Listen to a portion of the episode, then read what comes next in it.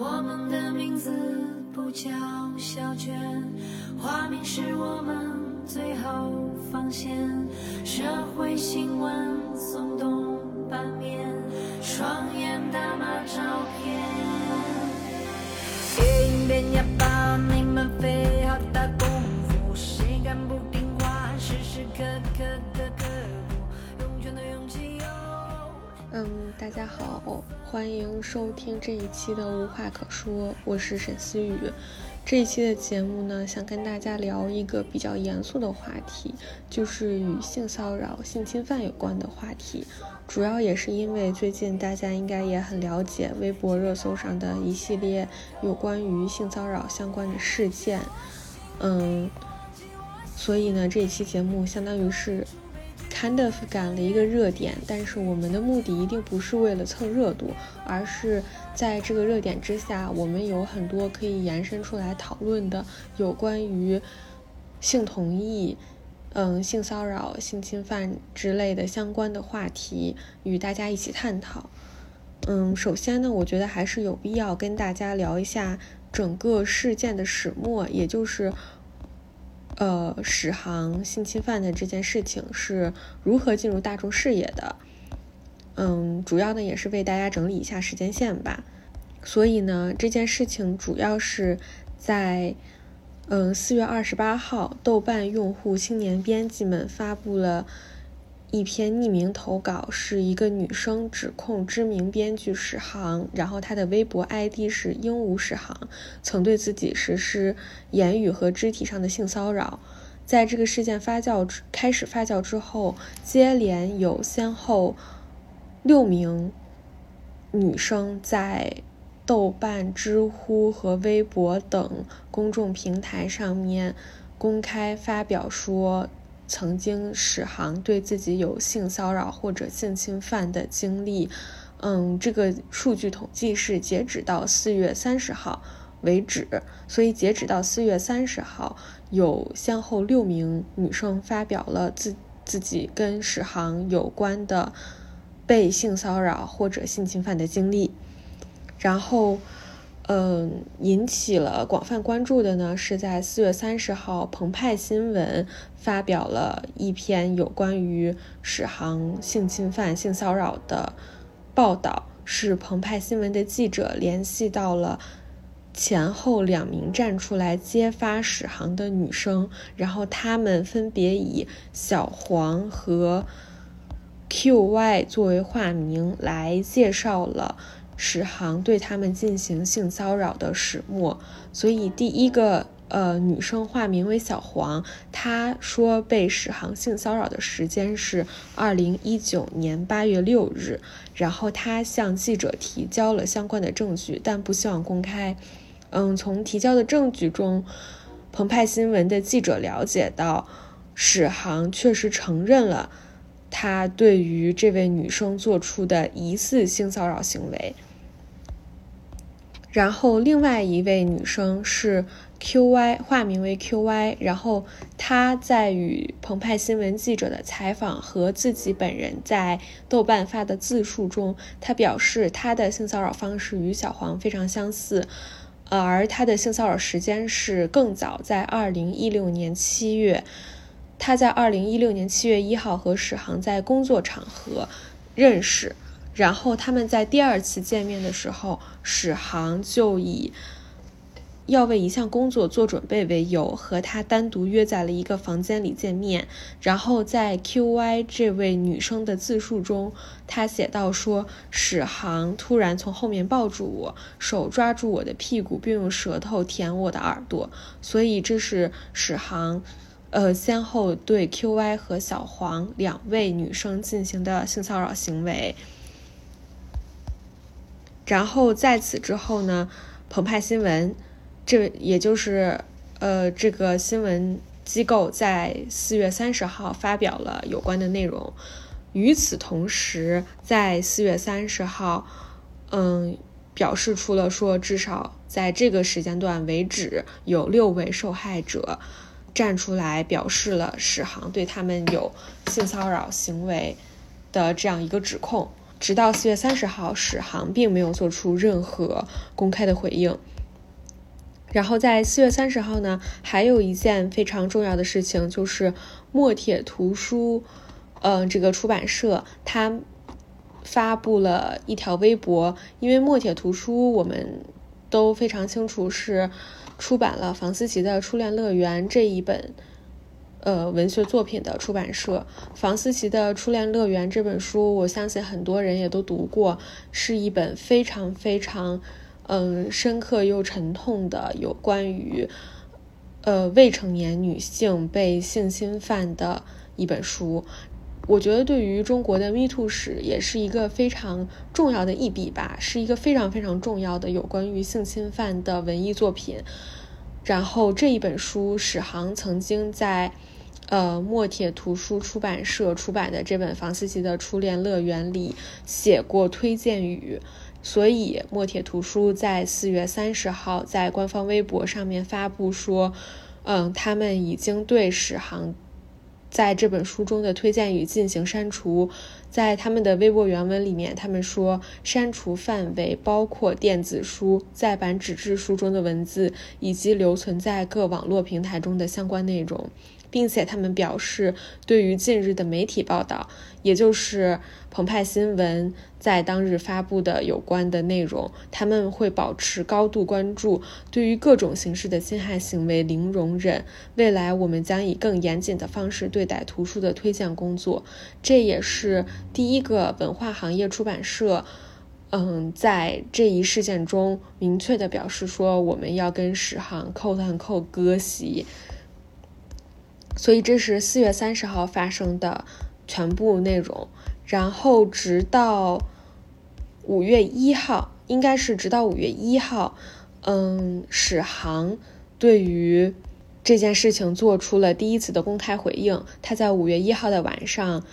嗯，在自己的微博上面说，网上涉及我的文字我看到了，情绪我理解，但情况不属实。这三天我一直没有回复网络上的诸多质疑，因为我正试图找到妥当的办法，在保护双方隐私的情况下还原事实。然而，给自己相识的女性带来如此的感受，是我真正的失败，十分歉疚。嗯，这是史航在五月一号发布的。呃，回应微博，这也是他第一次在公开场合进行公开的回应。截止到五月一号的时候，这件事情已经发酵，呃，发酵到一个非常非常严重的层面，就是很多女性都站出来表示史航对自己有性骚扰的行为，并且这件事情引发了非常非常大的公众层面的讨论，所以。呃，大家也都意识到了文化圈中男性对于呃女性后辈的压迫是一个非常非常值得我们关注的事情，所以有很多很多其他的呃文化圈中男性对女性的压迫爆料了出来，同时爆料出来的就有宗成性骚扰。宗成呢是播客席地而坐的主播，他曾出版至少还有文学，他是九七年生人，然后他在很多的公开场合都表明自己非常支持 Me Too 运动，而且说自己是女性主义同盟，但是他在呃受害者的爆料中显示，就是一些微信的聊天记录截图说，嗯，他非常多的对。女生进行言语冒犯，并且肢肢体上也有冒犯的程度。嗯，截止到四月三十号呢，宗成的性骚扰中甚至包括，嗯，零三年高二的女学生，也就是刚刚成年满十八岁的女学生，他会对，呃，这些女生们进行文案。文爱挑逗露骨性的话语，并且在微信聊天中声称把我当哥哥，把我当文学的地方，把让我们成为彼此的秘密，这些都是宗成在跟别的女生，嗯，微信聊天时候所用的言论。然后这些女生在爆料的时候也都配上了，呃，适适当的微信聊天记录截图。嗯，事情到这里呢，基本上就是整个事情。曝光出来的始末，然后这也是我为大家做的一个小小的时间线的整理，因为我相信，可能虽然这件事情在简中互联网上引起了很大的舆论讨论。但是我知道有很多网友呢，可能就是抱着刷一刷热搜，然后嗯随便看一看、吃一吃瓜的心态看这些事情，所以我。不知道有多少人是非常了解整个事情曝光的时间线的，然后我也不知道大家对这整件事情的了解程度有多深，嗯，所以呢，这是我为大家整理的，大概从四月二十八号到五月一号为止爆料出来的一些事件和事件本人当事人做出的一些回应。当然，史航在五月一号发布了第一。篇回应之后，他也继续发布了，应该是我记得是在哦，对，在第二天五月二号发布了另外一篇回应。这第二篇的微博呢，内容就比较长，我为大家简单总结一下。第一呢，他首先否认说没有性骚扰，然后他说他跟几个当事人呢，就是我们所谓的受害者有不同程度的交往。包括有过稳定关系的前任，所以他不认为这是性骚扰，因为他不认为那些言语和行为是在违背女性意愿的前提下发生的。然后他配上了与小黄和 QY，也就是最开始进行对史航性骚扰行为曝光的两位女生的微信聊天记录截图，然后在微信聊天记录截图中。有一些我认为比较露骨的言论，比如说史航对其中的一位女生说：“我喜欢抱这样的你。”是前后文是他们聊到身材的问题，然后史航也会呃露骨的说什么所谓正面三点都不会被冷落这样的话语，所以我觉得其实他自己。向公众展示出来的微信聊天记录截图，其实在一定程度上已经表明了他对这些女生有非常露骨的言论。只不过史航本人做出的回应是说，这些露骨的言论并不建立在违背女性意愿的前提下，所以他否认这是性骚扰行为。嗯，大概事情就到这里为止了。当然，在最近这两天。直到昨天，也就是五月四号，我还看到有一位女生发表了一篇非常非常长的长文。然后这一篇长文，我觉得也是，首先逻辑非常缜密，其次呢，我能感受到其中非常充沛的情感。这个女生的微博 ID 是黑尾鸥一九八八。他说他是史航性骚扰事件的当事人之一，然后他向大家解释了说为什么他要写这篇文章，然后为什么他要把史航曝光出来，以及他的一些心理感受。这一条微博也收到了高达嗯二十万左右的转发，所以我相信这件整个事情是非常受到大家关注的。然后直到昨天，也就是五月五号。姜思达在他自己的播客平台上发表了，呃，一段有关于史航性骚扰事件的评论，再一次让整个事件就是到达了一个新的讨论高潮。姜思达在他的播客里面大概表示说，他跟史航是好朋友，所以他。在史航性骚扰这整个事件中，有一些属于他自己个人的纠结，大概是这样一篇这样一些观点吧。然后在，嗯，他发表这篇这这一档播客的当天，嗯，大家就对这一档播客有非常非常强烈的讨论。姜思达后来就把这一档播客节目下架了，并且在公众平台上，也就是他自己的微博账户上。嗯，发表了一个道歉声明。嗯，这是大概整个从四月二十八号开始到五月五号截止的时间线。然后整个时间线，我相信信息量非常的大。然后很多人其实，嗯，就像我刚刚所说的，可能都是抱着刷一刷热搜的吃瓜心态来看的整件事情，所以可能并不清楚完整的时间线。嗯，所以呢，在这里我首先给大家整理了一下时间线。然后，其实借着这个史航性骚扰的事情呢，我其实有几个非常非常我觉得非常重要的点，想跟大家讨论。首先，第一个点呢，就是有关于性同意的事情，因为我发现，嗯，在整个事情中，大家对性同意这件事情的定义其实是非常非常模糊的，公众可能甚至不知道性同意具体是一个怎么一回事。所以，首先呢，我想跟大家讲一讲关于性同意的事情。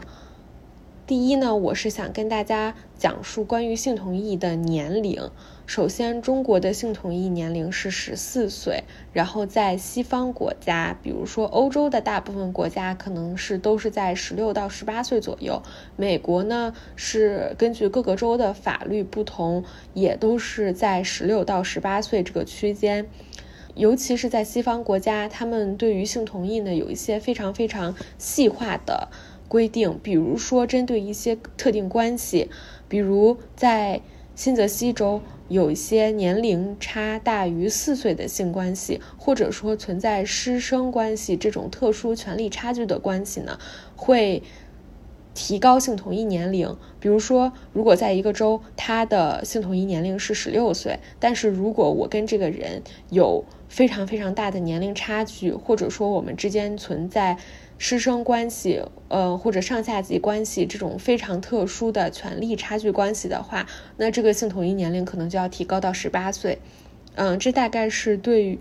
对于法律上面对于性同意年龄的界定。然后我想讲的是。呃，在 Me Too Movement 这个历史上面，我们对于性同意也有一些非常非常重要的时间节点上的 slogan。比如说，最开始的时候，我们会说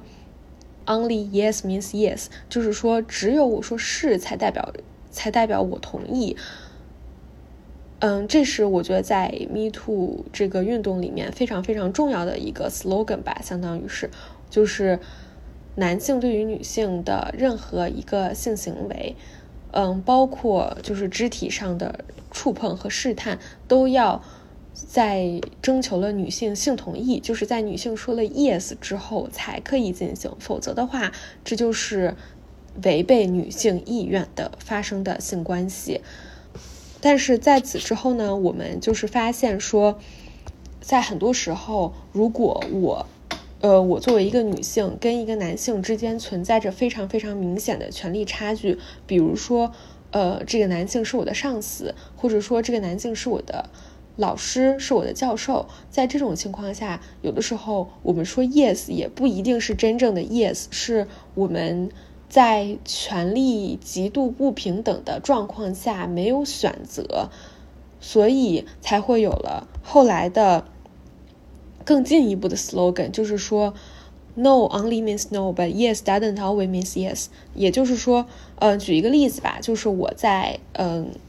这两天刷微博的时候看到一个非常非常生动的例子，我觉得也可以跟大家分享一下，是微博 ID 叫李知了的，嗯，这个微博账号发的一条内容。他说他举的这个例子呢，就是说。有一次下午上课的时候，教授突然疾步走到角落里面，拿的拿起一个同学的书包，然后在拿起这个同学书包的同时，问这个同学说：“可以吗？”然后那个同学迟疑了片刻，说：“当然。”然后全班都很疑惑。之后，这个教授紧接着拉开了这位同学的书包拉链，问这个同学说：“我可以看吗？”然后那个同学回答说：“嗯，可以吧。”在这个时候，教授大声地问了全班所有人：“说我有权利这样做吗？”后来大家才非常非常缓慢地反应过来，说教授没有这个权利这样做。所以教授就跟大家解释说：“我其实得到了这个同学的 consent，所有人都听到了这个同学说了 yes，但是。”这个同学的回答明显非常犹豫，而这个同学为什么不拒绝？为什么他纵使很犹豫也说 yes？就是因为这个同学，这个同学的回答，当时对这个教授的回答说的是：“我怕你会觉得我在掩盖什么。”所以说。这个例子就非常好的证明了，说在什么情况下，yes 也不代表 consent 呢？就是 yes 也不代表同意呢？那就是在两个人权力不平衡的时候。所以说，有的时候，当一个人他跟你说了 yes，虽然他在言语上表示了同意，但这并不是真正意愿上的同意，因为在两个人拥有非常非常极极大的权力不对等关系的时候，其实处于权力下位者的那一方，在很多情况下是我们所谓的没得选的。就像，嗯，之前 Me Too Movement 中也有很多女权运动者举非常生动的例子，就是说，你的老板让你去九九六，你。虽然每次都答应去加班了，但是你心里真的愿意去加班吗？你并不愿意。可是你为什么不拒绝呢？你每一次都跟老板说了 yes，但是你真的是说了 yes 吗？你并没有。那你为什么不拒绝？就是因为你们两个人之间有非常非常明显的上下级关系，你不敢跟你的老板说 no。所以在这种权力不对等的关系的状况下，你其实是一定程度上没有说 no 的力量的。所以在这种情况下，yes 也不代表 consent。然后我为什么要讲这个事情呢？就是因为我认为，在史航对这些女生的性骚扰事情事件中，这里就有一个非常非常明显的权力不对等的关系。史航作为一个嗯文化圈的前辈吧，可以说是他是一个知名的编剧。他是一个非常非常著名的人物，然后这些女生都是史航的后辈，她们都是在文化圈里面籍籍无名，然后渴望做出一些成绩，但是还没有，暂时还没有做出成绩的人，所以在这样的权力关系下，史航对这些女生进行呃言语上的冒犯，或者说呃史航亲她的耳朵，摸她的身体。邀请她，甚至仅仅邀请她去看一场电影，邀请她来家里，邀请她喝酒，邀请她参加一场饭局。其实这些女生都是没有拒绝的权利的，因为他们之间的权利关系实在是悬殊太大。嗯，这就让我想到，就是几年前非常著名的一个，也是在美国非常著名的一个案子，就是好莱坞。影视行业一些女生控告 Harvey Weinstein 的案子，这个案子当时也是相当于是美国 Me Too Movement 的一个高潮吧，是在二零一七年，《纽约时报》的两位记者他们报道了一系列呃 Harvey Weinstein 作为好莱坞影视行业一个非常非常知名的角色，在行业内对于。对超过八十名年轻女性进行的性骚扰和性侵犯，然后他们呃，《纽约时报》这两个女记者在发表了关于 Harvey Weinstein 呃 sexual harassment 的故事之后，也在同年得到了呃普利策奖，就是为《纽约时报》获得了普利策奖，然后在。二零一九年的时候，这两位女生还发表了一个深度挖掘他们如何报道这个案子，然后如何让这件事情走进公众视野，整个事情始末的一一本书，名叫《She Said》。嗯，在去年应该也翻拍成了电影，我觉得这个也是值非常值得大家去看一看的。呃，因为我觉得这也是一个非常非常有名的。案件，然后在这个案件里面也是拥有着非常非常大的权力不对等，在这种极大的权力不对等的关系下，女性其实是没有没有权利说不的，就是他们没有勇没有这个勇气。我觉得作为任何一个人设身处地的想一想这个情况，你作为一个没有权利，然后在这个业内籍籍无名的人，然后面对着一个知名人士。在这个行业里的前辈，你可能很难对他提出的任何要求说不。这种情况下发生的性行为，我们都知道这是强迫的。所以，我觉得史航在他五月一号和五月二号发表的回应中是非常春秋笔法的。他他向公众阐述说，这他所做的一切事情和。所说的一切话语都是在女性进行了性同意的前提下发生的，而这个事情，我觉得大家只要了解了女权运动的历史，并且了解了性同意是怎么一回事情，了解到了 yes means yes，no means no 是怎么一回事情，可能就会理解到为什么我们说，即使女性在这种状况下说了 yes，但实际上这也是性侵犯，这也是性骚扰。嗯，这就是我要说的第一点，就是有关于性同意的。然后另外一点呢，就是我在这几天刷微博的过程中，发现大家都非常反复的提到了呃贤子朱军案。我发现好像这几年，不管是任何一个有关于呃性骚扰、性侵犯的。舆论也好，新闻也好，报道出来的时候，我们都会把很多年之前的贤子朱军案翻出来说事儿。然后，我觉得既然大家把这件事情翻出来了，那么我就想跟大家聊一聊，就是为什么，呃，很多人说呃朱军无罪，然后为什么说很多人在眼睁睁的看到贤子如此声泪俱下的控告，然后包括。呃，史航这一次的性骚扰事件中，这么多女性站出来，嗯，这么掷地有声的，然后发表了非常逻辑清晰的长文，并且拿出了微信截图等证据的时候，然后大家还会说，因为你没有证据。呃，你不知道整件事情的始末，这件事情是发生在他们两个人之间的，呃，没有第三双眼睛看这场事情的发生，所以你不好说史航怎么怎么样，你不好承认这是史航真的有性骚扰行为。嗯，我觉得针对于这一系列的质疑吧，就是我觉得很多很多时候大家。都会很多网友都提出这样的质疑，而在这样的质疑里面，我觉得非常重要的一点呢，就是首先在贤子诉朱军性骚扰这个案件中，我们。离二审离这个案子的二审结束应该也就不到一年。其实你真正的跟随了整件事情，从一审判决一直到二审之后的贤子的自自诉之后，你就会发现整个案子其实就是贤子在用尽一切办法诉诸程序上的司法正义。但是最后贤子并没有得到这样一个司法正义。当我们拿贤子朱军案和史航性骚扰事件的受害者。做对比的时候，很多人就觉得说，这么多人站出来，但是都没有非常非常实质性的证据，那么我们就不能确定到底是谁在撒谎，我们就不能确定，呃，史航到底有没有真正的性骚扰别人。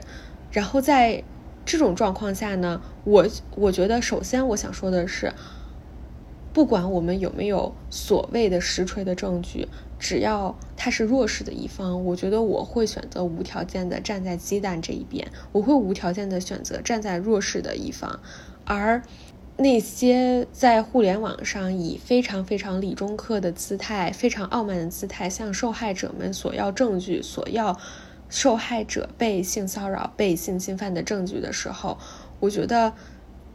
那你们为什么不去质疑？那个权势的一方呢？你们为什么不去质疑那个在权力上位者的一方呢？你明知道，在一个非权力极度不对等的关系里面，作为一个权力上位者，他们去掩盖证据是有多么的容易，而权力下位者去举出证据、去举证是有多么的困难。但是你不愿意去质疑权力上位者，你反而对权力下位者有这么大的苛责。首先，这是我非常非常不理解的一点。然后就是很多人提出所谓的“疑罪从无”这件事情，我觉得这个是我非常非常有必要澄清的，向大家解释的一点，就是什么叫“疑罪从无”呢？什么叫“无罪推定”呢？“疑罪从无”和“无罪推定”这两个专业的用词吧，它都是针对了刑事案件。然后它这个刑事案件里面。我们提出这种专业的词汇是为了约束公权力，这是什么意思呢？就是说，在刑事案件里面，上告的那一方往往都是公权力机关，而我们说所谓的疑罪从无是用来约束公权力的，因为在这种案件里面，公权力。肯定是一个系统嘛，我们是用来用这种话语来约束这个系统的。我们约束的是公权力，因为我们不想让公权力滥用他们的职权，以至于冤枉别人，所以我们才有疑罪从无或者无罪推定这样的说法。但是这个说法并不是用来作为让群众或者旁观者加害。别人的理由也并不是让群众和旁观者用来苛责在呃性骚扰事件或者性侵犯案件中受害者的理由，所以我觉得这个事情是我非常非常有必要向大家澄清的。然后我也不觉得那些提出呃疑罪从无、无罪推定的那些网友们在这件事情中是所谓的。非常正义的，或者说非常所谓什么帮理不帮亲之类的这种的一方，他们明显就是非常非常的呃相信权势，他们明显就是非常非常的相信权力上位者，他们明显就是对权力的下位者有过多的苛责，而他们要么就是身处这其中，甚至完全不。意识不到自己的歪屁股，要么就是他们睁着眼睛说瞎话，所以这两种不管他们到底是哪一种，我都觉得是非常难以忍受的。OK，这一点我们也说完了，而且哦，我再补一句，而且我觉得就是在司法程序能给的正义缺席的时候，我们看到这些女性在舆论场上以曝光自己的方式。试图穷尽一切办法获得程序上缺席的正义，我觉得在这种时刻，我永远选择跟他们站在一起，因为在舆论场上能给他们的支持已经是我们能给出的最多的东西了，而这也应该是我们的底线。我不认为还有人能够在这种时候还说，呃，说出非常。冠冕堂皇的质疑权力下位者的话，就是我对这些人能说出这些话是表示非常非常非常不理解的。最后的最后呢，就是我想浅浅的表达一下我对姜思达那一期播客的看法。首先呢，我听了这期播客，就是我在网上通过其他的途径听了这一期播客的完整内容。其次呢，我本人其实是非常非常喜欢姜思达的，就是我可能从初高中的时候开始接触到姜思达呃上的那几期《奇葩说》，然后我需要承认，我觉得姜思达在《奇葩说》上很多发言，其实一定程度上激励了非常非常多在那个时候那个年纪，就是和我一样年纪的。少男少女们，我觉得姜思达在《奇葩说》上那种闪闪发光的表现，反正我至今都记得他那一期，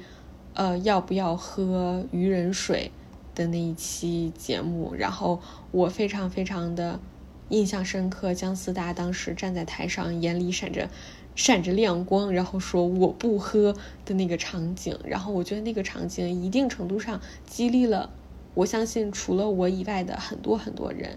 包括之前，我觉得也就是半个月之前吧，姜思达发的那一条微博，就是有关于他对于网上有一些辱骂他的言论，然后做出的一个小小的回应，就是他点进去了其中一个骂他的人的首页，然后发现那个首那个人在他自己的微博首页分享漂亮的天空，姜思达当时就是说他不知道说什么，他。最后千言万语只能说出一句：“哦，原来你也很喜欢看天空啊！”就是当时我看到他发的那一条微博的时候，我我需要承认他的那种极度曝光的自我，然后他的那种极度脆弱，他那种非常敏感的非常。呃，敏锐的对文字的捕捉能力都非常非常的打动我。然后在这件事情里面，我也需要承认我对姜思达非常的失望。我觉得这些情感都是发生过的。然后我也没有必要否认我曾经对姜思达的喜爱。然后我也没有必要否认在这件事情里面，我对姜思达所发表的言论感到非常的难过。我觉得我想说的是，就是在他的那一期播客里面，我感受得到他的情绪是真诚的。我能相，我觉得我愿意去相信他并没有出于愿意想要为史航洗白，或者说想要侮辱女性的这种目的来发这期播客。我能理解他发这期播客是有一种非常真诚的个人困惑，但是。而且我也一直觉得，在很多时候，个人的困境是真实的，是值得被尊重的。但我今天在听到他这一期节目的时候，我就意识到，他有的时候可能是极度不合时宜，并且引起很多人不舒适感受的。就比如说，当我们看到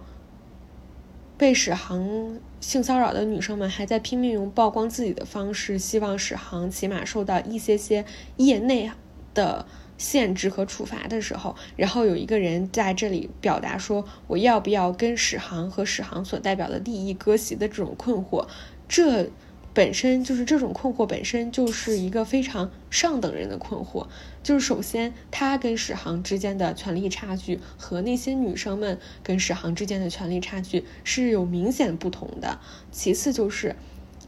在他跟史航要不要割席这件事情上面，他。或者说，在他要不要选择跟史航继续交友这件事情上面，他是有主动权的，他是有决定权的，他是可以决定自己要还是不要的。但是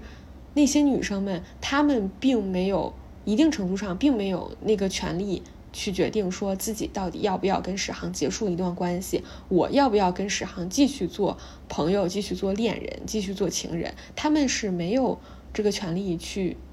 就是他们是，因为他们跟史航处于那样的权利关系里，他们是没有办法主动停止或者说继续进行的。所以说，我觉得这是有非常非常大差距的。而我觉得一定程度上，姜思达在那一期播客里面让听众们感受到的就是这种非常上等人的困惑，然后这些这种上等人的困惑激怒了很多人。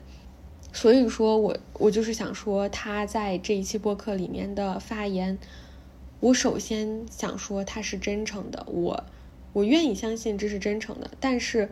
真诚是真的，这种非常傻气的天真烂漫也是真的。而我觉得这种令人发笑的天真烂漫，并不是来自于他又蠢又坏，而是来自于无知。而这种无知，一方面来自于。阶层上的壁垒，但阶层上的壁垒这并不是最重要的。最重要的是，我觉得他生理性别的差异而带来体验感上的匮乏。他不是不知道说这些话来说对他而言意味着什么，他是真的不知道这些话对女性来来说是意味着什么。而我觉得让我最难过的就是，我曾经一度认为那些，我曾经一度认为这个世界上有一些。尽管是极少部分，但是也有一些共情天分极强的男性们，他们也许会懂。而且我也一度相信说，在生活体验上的匮乏，一定程度上是可以通过教育的方式来弥补的。但是，我觉得通过这一场播客，我可能意识到，就是说我可能错了，就是可能生理性别上的男性永远也无法理解女性的恐惧，或者女性面对权力。中的永远处于弱势地位的那种感受，那种压抑的感受，可能有的时候很多男性他已经极度共情了，但他依旧不能理解。我觉得在就是这一期播客里面，我可能就让我更深的意识到了这一点吧，所以这一点其实是让我蛮难过的。当然，我刚刚说的那种所谓的上等人的困惑，也同样激怒了我。就是我觉得这两点加在一起。就是都是让我感到非常非常难过的原因吧。然后其实关于整个事情就没有更多其他想要发表的观点了。然后这两天其实我也在互联网上转发了非常非常多嗯与此相关的内容。然后我也看到了非常非常多写了很多真诚话的事嗯在这场事件中的受害者。我也看到了非常非常多意见领袖们对于整个事情的发言，他们提供了很多很多非常新的观点，有一些老的观点在反复的被提出，也有一些新的观点在不断的被讨论。不管怎么样吧，我觉得是航性骚扰的事件，虽然让我感到非常的绝望，说在文化圈里面有这样这样恶心的事情发生，但另外一方面呢，就是在整个事情曝光的过程中，我也意识到。大家对于性骚扰、性侵犯的这个意识，真的是跟几年之前不同了，真的是非常非常不一样了。我们已经能意识到，在这种权利上的差距，在性别上的差距，在各方面，呃不对等的关系下面，所发生的。行为是值得谴责的，我觉得这一点已经是非常好的。然后也正如很多意见领袖们、微博大 V 们在，呃，他们的转发里面所引用的话吧，就是我们真的在这一整场事件的曝光里面看到了父权制的夕阳。然后我也希望我们可以看到女孩们的朝阳吧。然后。我也很感谢这些女孩，非常的勇敢，然后她们非常非常的有勇气，可以站出来复述自己的遭遇。我也知道复述自己的遭遇这件事情是非常痛苦的，但是她们愿意站出来，愿意大声的说：“嗯，我也是其中的一员，我也是受害者之一。”我们希望史航，希望其他像史航一样的人受到惩罚。我觉得。这是我在整场事件中感受到的非常非常大的感动。然后大概这一期节目也就是这样了，也欢迎大家来跟我一起讨论吧。嗯，希望我们都可以一起进步，不论是在观念上的进步，还是各种意义上的进步吧。嗯，那么这一期节目大概就到这里啦，欢迎大家收听这一期节目。然后如果你喜欢我的话，可以在。苹果播客和小宇宙上关注我，并且给我打五星好评或者留言。这期节目就到这里啦，拜拜。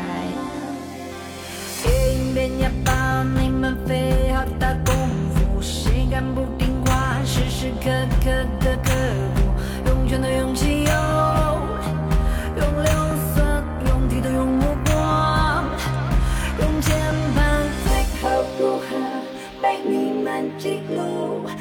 剑要飘飘，平常激怒，耍难凝望，遇见放嫉妒，熄灭百步潜入头颅，迎娶我